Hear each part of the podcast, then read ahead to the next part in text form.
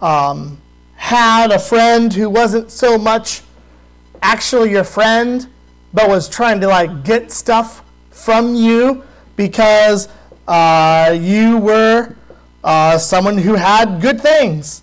Uh, maybe you were that type of person who, who said, I wonder how I would be able to, in fact, uh, take from this other individual because they have good things that I want.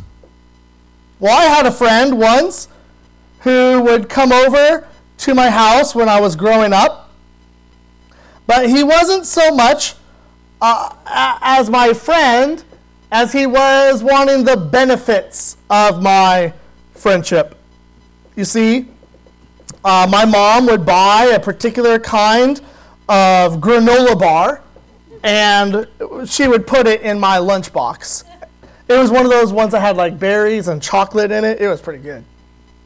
And at first, when Matt started coming over, uh, I thought Matt wanted to actually be my friend, even though he was a couple years older than me, right? Like, that's pretty cool, hanging with the older guy. Uh, and then uh, we no longer, he no longer wanted us to hang out at his house. It became, we only want to hang out at my house. And then he started to ask every time when we got to my house if I had any granola bars. And then he eventually just stopped asking and would just go and start grabbing the granola bars. And then it, he only wanted to hang out with me if I had a granola bar for him. Like it was almost like, hey, here's the payment for my friendship. You could, you could see how on the outside it would appear like he was my friend. It, we spent time together. But you can also see how, in a real way, he was not actually my friend. He liked the benefits that came with being my friend uh, the chocolate and berry granola bar. Would we ever do that with Jesus? Would people ever follow Jesus for the wrong reasons? Would we ever do that? Well, I think John 6 has a lot to say about what it looks like to follow Jesus. And we have been uh, going through the Gospel of John. We started last fall and we picked it back up this fall. And, and we're in the middle of John chapter 6. Jesus has just finished feeding the 5,000. He just uh, met his disciples in the middle of the storm on the sea, and he safely got them to the other side. And now it's the next day. And, and we're going to look at verse 22, verses 22 through 40. And we're going to see what it means as John is showing us who Jesus is and why we should believe in him and follow him. But before we get too deep into that, I want to remind us of the verse of the series that we are all diligently memorizing together because it's not enough to just be familiar with God's Word. We want to be able to bring it to mind when we don't have a Bible to fumble through and look for that verse when we need encouragement, but verses that are going to help us in the everyday life. That's what our verse of the series is about. And so that's what we're going to be working on. Let's quote it together. This is John 6, verse 40. It should be on the screens up there. And if not, it's inside your bulletin. And if you don't need it, you're just that far ahead. So here's what John 6 40 says For this is the will of the Father, that everyone who looks on the Son and believes in him should have eternal life, and I will raise him up on the last day. All right, let me pray for our time in God's Word. Father, we pray that we would not labor for food that perishes, but that we would look for food that endures to eternal life, that we cannot earn, that we cannot steal, but that Jesus gives us. Oh, Father, help us with that food this morning. We pray this in Jesus' name. Amen. Well, let me give you the big idea of where we are headed this morning. Uh, and even if it's not on the screens, that is okay. Uh, you'll just have to track with me extra well. And I'll let you know what's happening, okay? So here's the big idea that if nothing else, uh, if you take a call, if something happens, you have to step out. Here's what we want to be true of our lives as a result of looking at John 6, 22 through 40. Here's the big idea this morning do not labor for the food that perishes, but for the food that endures to eternal life, which the Son of Man will give you. Do not labor for the wrong food. Labor for the eternal food that's given by Jesus. That's, that's where we're going this morning. We're going to look at this really in just two big chunks the missed sign and the heavenly bread. So that's the outline, that's the structure. Let me read our word for, for, God's word for us this morning, verses 22 to 29 as we start off, as we look at the missed sign. Here's what John writes. On the next day, the crowd that remained on the other side of the sea saw that there had been only one boat there, and that Jesus had not entered the boat with his disciples, but that his disciples had gone away alone. Other boats from Tiberias came near the place where they had eaten the bread after the Lord had given thanks. So when the crowd saw that Jesus was not there, nor his disciples, they themselves got into the boats and went to Capernaum seeking Jesus.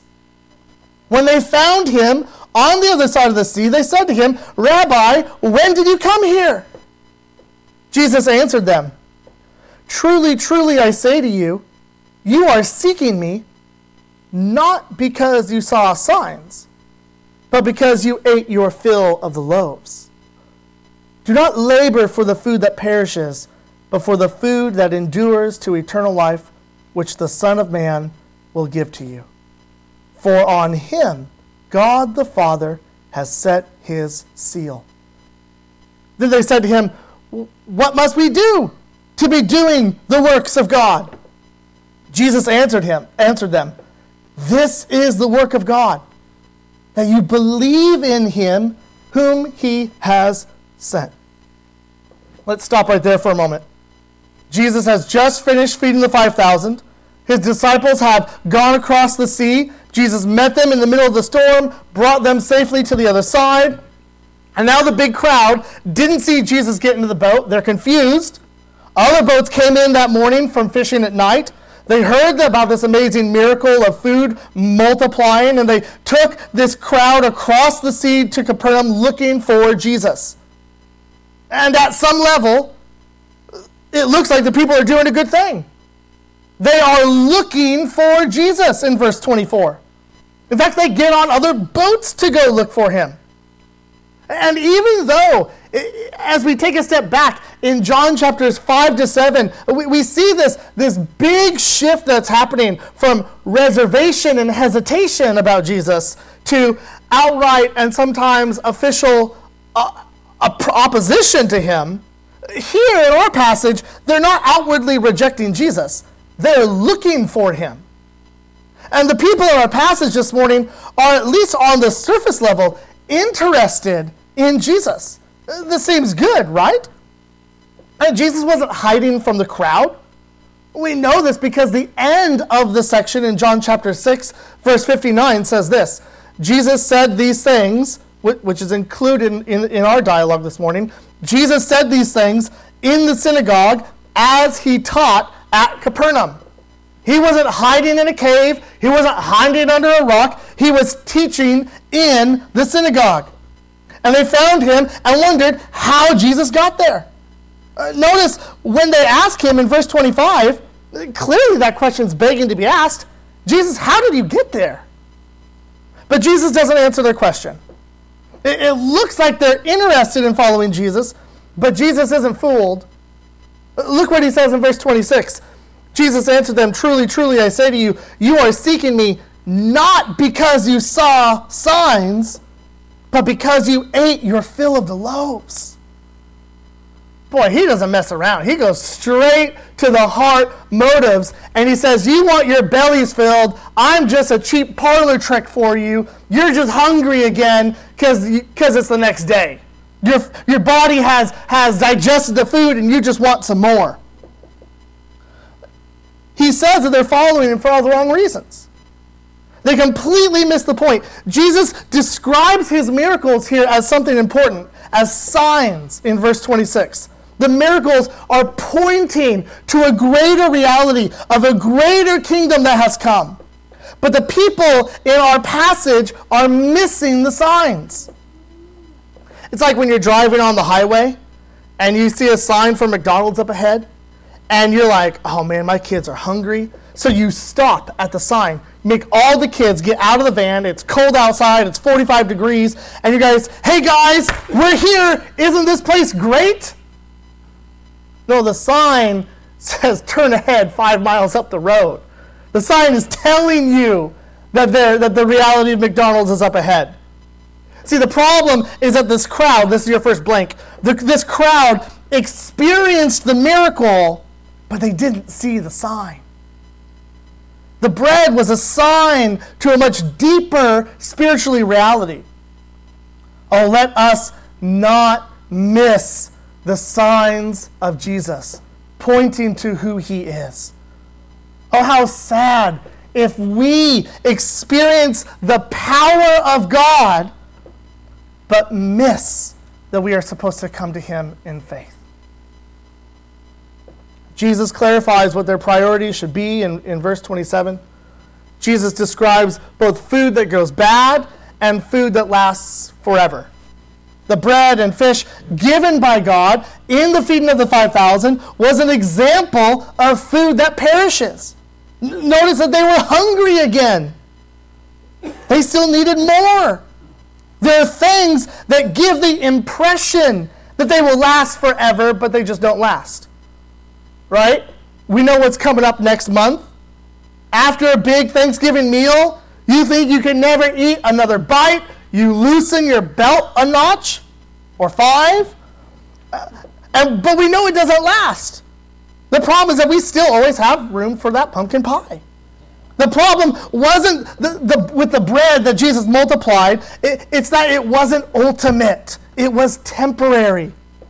Jesus is making them aware that there are things that are temporary and things that are eternal, and the things that are eternal should have a higher priority in our lives because they're not temporary. When we make temporary things ultimate things, we set our hope on things that don't last. When we go to Jesus, not for Jesus, but for the things that we think Jesus will get us, then we are putting temporary things in places that only ultimate things should go. Whether it's going to Jesus for food, like our passage, or whether it's going to Jesus for money and fame, like some TV preachers, or going to Jesus because you think that it will help you get position in this life. Uh, we saw that earlier in John chapter 6. Going to Jesus for other things is just food that will ultimately perish. How ironic of the phrase today that's often used. If you're under the if you're over the age of 30, you don't understand. But if you're under the age of 30, you know the phrase, let's get this bread. And what does that mean? Let's make that money. Maybe you're here this morning and you're not a Christian. And you're like, how did I find myself at Friendship Baptist Church this morning? I don't actually think it's by accident. I think it's exactly where you should be this morning. And I wonder what you think about all this. What bread do you live for? We're so glad you're here today. But I want you to examine your heart this morning. Do you see your life as just chasing one dream after another? What happens if it fails? Consider the fact that Jesus has a call for people where his dreams never fail and true life is found in him. Would that change your dreams? Would that change the way uh, and what you go after in this life? Jesus promises that coming to him in faith is always the right step. Maybe you're a Christian here today, but you need to be reminded that Jesus isn't here to deliver our dreams on a silver platter. I fear too often we're excited about King Jesus because we see him as the best delivery system for our dreams. He's nothing more than a two day shipping on Amazon. But what happens when you do not get what you think you want when you come to Jesus? What happens when you don't become super wealthy like the TV preacher said that you would? What happens when you've been coming to church for 30 years because your spouse has been nagging you to do it, but then she dies? What happens when you think Jesus will bring you wealth, so you start a business and then it fails? Right? It might look like we're coming to Jesus, but we're really just using Jesus as a delivery system for trying to live our own dreams. How, do you know if you're pursuing Jesus or your own dreams? Do your lips quickly go from praising God to grumbling when things get hard? Right? Everyone has dreamt of the perfect child, or the perfect friend, or the perfect church with the perfect pastor.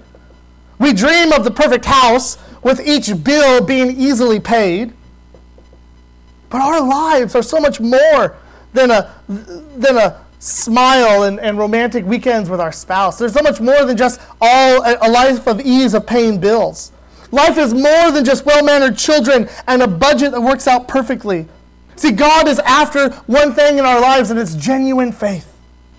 And so instead of coming to Jesus for the benefits that come with Jesus, we're called to go to Jesus because we need Him.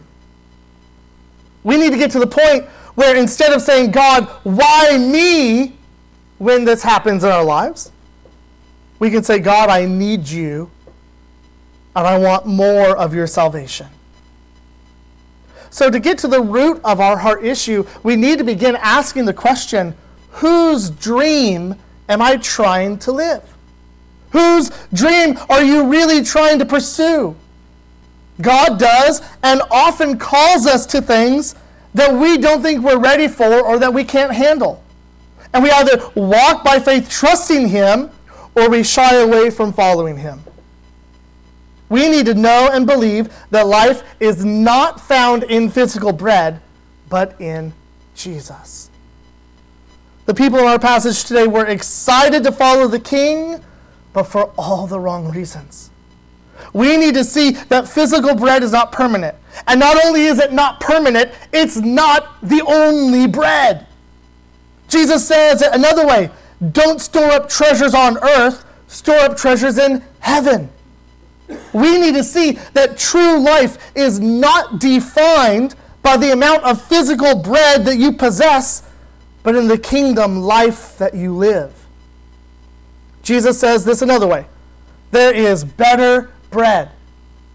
There is food that endures to eternal life. It isn't temporary, it isn't expensive, you just can't earn it.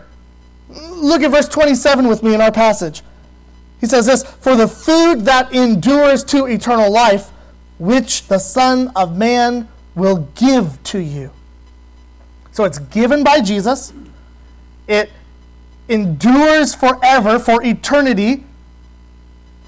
Jesus even has the Father's stamp of approval. It comes from Jesus in conjunction with the Father. And this eternal food is only found in one place in Jesus the Messiah. And Jesus' signs, or his miracles, are signs that point us to who gives eternal life. Naturally, uh, the people want to know what to do for this eternal work of God. Uh, here it is, verse 29. Jesus answered them, This is the work of God, that you believe in him whom he has sent. Here's your next fill in the blank. To believe is the work that we are called to do. Not speaking in tongues, not doing good works to perform to make it into heaven, but belief, trusting, reliance on Jesus. What exactly are we supposed to believe? Well, this gets to the red hot core center of Christianity. This is not a, a, sideways element. It is the core reason why we are even here this morning and why we exist. It's called the gospel. God has created the world and everything in it. He's designed us as part of His creation who are made in His image. We were designed to know Him, but instead we've rebelled against Him. We have not wanted God's authority. We've not wanted to share life with God. We didn't want His kingship, and so we wanted to be kings of our own destiny. And so we rebelled against God. And the Bible calls that rebellion sin. And the result of our rebellion against God is sin, death, and uh, of sin is death and judgment. And yet, God, in His infinite love, in His mercy, instead of just dropping a bomb on the earth and saying, Forget it, I'm done with you, instead, in His infinite love, according to His great mercy, He sent Jesus down to earth to live a perfect life, not in rebellion against God. He sent Jesus to live a perfect life and then to step in our place as our substitute on the cross so that the punishment that we have gained and earned for our rebellion is paid for by Jesus. Not partially, not a down payment, not interest only, fully, finally, and forever. Completely paid for. So that all who come to Him in faith will find forgiveness, will find adoption into the family of God, will find restoration with God, and we are given His Spirit to then share about the good news of Jesus. And so we must believe that Jesus is the sent one from heaven that he has lived a perfect life, that he has died a sinner's death, not because he has done wrong, but because we have. And Jesus has taken our full punishment. And he has died for our sins. And then on the third day has defeated sin and death and has been raised for our justification. We must believe that Jesus is the one sent from God who promises to rescue and redeem. So, brothers and sisters, do not labor for the food that perishes, but for the food that endures to eternal life, which the Son of Man will give to you. Let's look at this next part, verses 30 through 40, this heavenly bread. So they said to him, Then what sign do you do that we may see and believe you? What work do you perform? Our fathers ate the manna in the wilderness. As it is written, He gave them bread from heaven to eat. Jesus said to them, Truly, truly, I say to you, it was not Moses who gave you the bread from heaven, but my Father gives you the true bread from heaven. For the bread of God is he who comes down from heaven and gives life to the world. They said to him, Sir, give us this bread always. Jesus said to them, I am the bread of life. Whoever comes to me shall not hunger, and whoever believes in me shall never thirst. But I said to you that you have seen me, and yet do not believe. All that the Father gives me will come to me, and whoever comes to me I will never cast out. For I have come down from heaven not to do my own will but the will of him who sent me. And this is the will of him who sent me, that I should lose nothing of all that he has given me, but raise it up on the last day. For this is the will of my Father, that everyone who looks on the Son and believes in him should have eternal life, and I will raise him up on the last day. I'm, I'm coaching Ella's soccer team this fall today, Lord willing, and to His glory, it is the last day of soccer season. And I tell you what, when they throw in the ball, I fear for the worst. It doesn't matter if I tell them 10 times, throw the ball down the line. Don't throw it to the center, throw it down the line. I'll give you one guess what they do every single time. You guessed it. They throw it to the center. It was so bad that a couple games ago, after it happened again, the player who threw it in to the center, that player's parent said to me, Coach Brian, if I were to throw in the ball, I'd throw it down the line. I don't know what's wrong with my kid.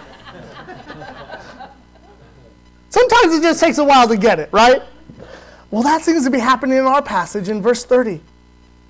Right after they've eaten their fill and are following Jesus to get more food, by the way, which they have no idea how he's multiplying just a few loaves of bread and a few fish. Now they're asking what kind of signs Jesus will perform to show what he's talking about. Interestingly enough, though, it's not the first time they've asked that question. Back in John chapter 2, when Jesus was clearing out the temple because it had become a marketplace for profit and it was not the house of prayer like it was supposed to be, people asked Jesus the same question that he, they ask in verse 30. In John chapter 2, verse 18, it says this So the Jews said to him, What sign do you show us for doing these things? Jesus answered them, Destroy this temple, and in three days I will raise it up. The Jews said, It has taken 46 years to build this temple, and will you raise it up in three days? But he was speaking about the temple of his body. When therefore he was raised from the dead, his disciples remembered that he had said this, and they believed the scripture and the word that Jesus had spoken. This is a big deal. Jesus, in his ministry, did major signs, but none was more significant than dying on the cross for our sins and then being raised from the dead on the third day. All the signs point to Jesus' ultimate sign, his resurrection. See, Christianity is not just about the death of Jesus, it is also about his resurrection. If all we have is that Jesus died, that's not hopeful unless he also rose. It's why we don't leave Jesus on the cross because he isn't there. He is risen. That, that's the ultimate sign. All these other signs lead up to it, including this sign that Jesus is referring to. So in Exodus 16, our, our scripture reading this morning, uh, that's where the Jews were referring in verse 31 that these signs of Yahweh was with Israel. The sign that Yahweh, the God of Israel, was with Moses and with Israel in the wilderness was Moses would pray to God and God would provide for the people of Israel. It was water, it was manna, it was quail. Each of these were signs that God was with them. And with the signs was supposed to bring belief. Right? That's why they say in verse 30 of our passage, What signs do you perform that we may believe? And of all the things they could bring up, the people mention bread in the wilderness being from Moses. Never mind that Jesus literally gave them bread and fish on the mountainside. Boy, what a reality that people can be around Jesus and miss. They were not only missing Jesus' signs, they also missed the source of provision from the wilderness days. It wasn't Moses who provided water and bread and quail, it was God all along and Jesus clarifies that in verse 32. And what Jesus is doing, he's redefining where blessings come from. They're not from Moses, but from God in heaven, who gave Israel bread. The provision by God in Israel in the wilderness phase was still pointing to something greater and to someone greater. After all, everyone who ate the manna in the wilderness still died. They may have eaten it for 40 years, but they all still died. They still needed more.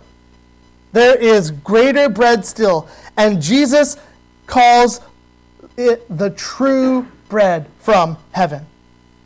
What is the true bread sent from heaven? We find out it's not even a what, it's a who. The bread of God is not bread at all, it's a person. Here's your blank, first blank for the second point. Too often we look for what's from God instead of looking for the who. What does God want me to do next? What does God w- want me to do in my life in the next phase? When we should be asking, who is God calling me to follow? And am I doing that? We will never get the what from God if we aren't focused on the who that God has already given us. Jesus isn't like the iTunes agreement that you have to sign in order to get what you want. Jesus is the key himself, the treasure of eternal life that we need. Look at verse 33 with me. John writes, uh, for Jesus is saying, For the bread of God is he who comes down from heaven and gives life to the world. The eternal heavenly bread must be given, and it cannot be earned, and it is he who has come from heaven. It is he who gives life, the very thing that the manna couldn't provide. Parents, if, if there was ever a prayer for you to pray for your children, pray that their hearts would say what the people say in verse 34 here Sir, give us this bread always. Not only is Jesus the source for the bread that endures to eternal life, he is, in fact, himself the life. We are called to go to Jesus for Jesus, who is the bread of life.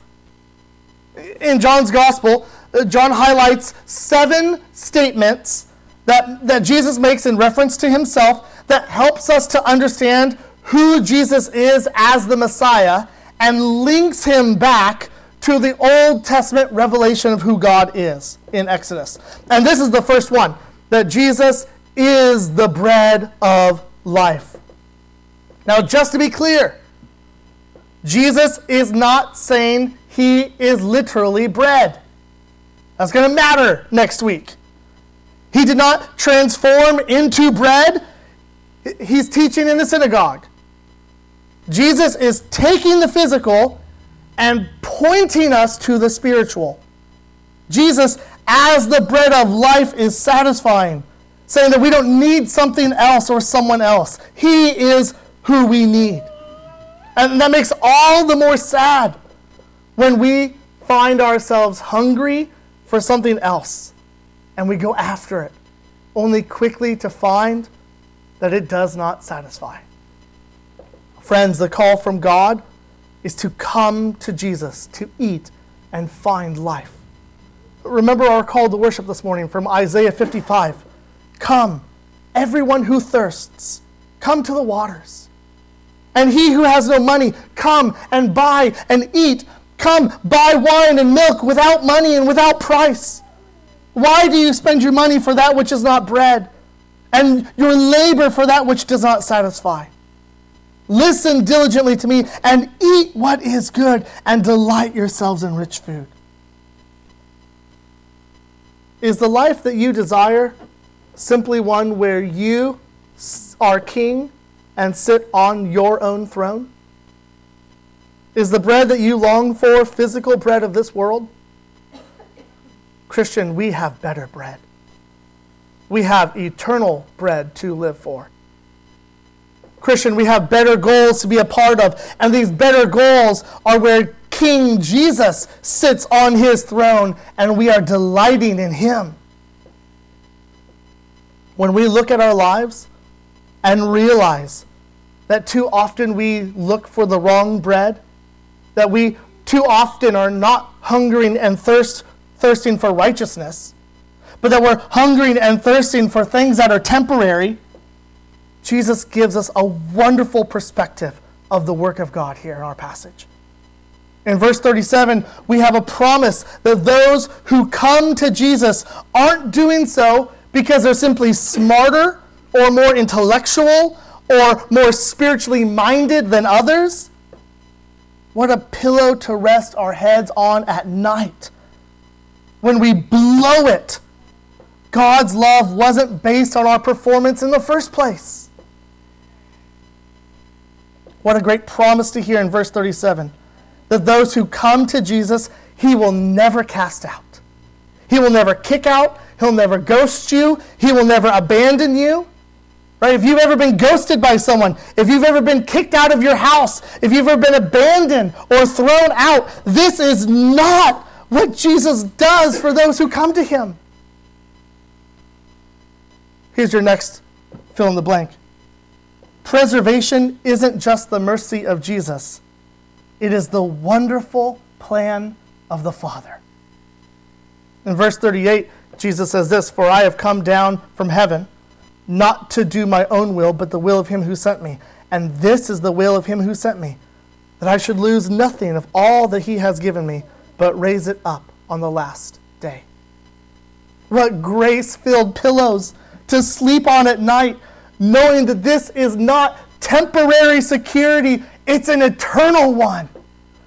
What grace filled assurance as we enter our work week and we wonder how are we going to get through those parent meetings? And what are we going to do with this client coming up? And what are we going to do when we can't pay the bills and we can't make payroll? What grace filled assurance we have from Jesus. Jesus will lose none of us, brothers and sisters. When you falter and misstep, you will not be lost. You will not be rejected. When others have thrown you out and cast you aside and ghosted you and rejected you, when we go to Jesus, his promise is better. There's a chain of events that sing a sweet song to our hearts and mind. And verse 40 is the chorus.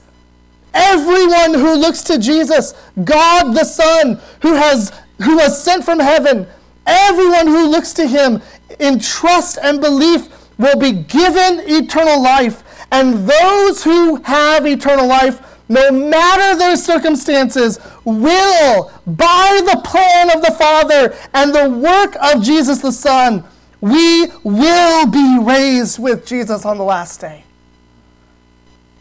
How there's a somber warning in verse 36. Some saw Jesus, saw his signs, and yet still didn't believe. Which means it is possible to be around Jesus or to be around the work of Jesus and miss him. But the sweet promise is if you go to Jesus for Jesus, who is the bread of life, he will give you eternal life.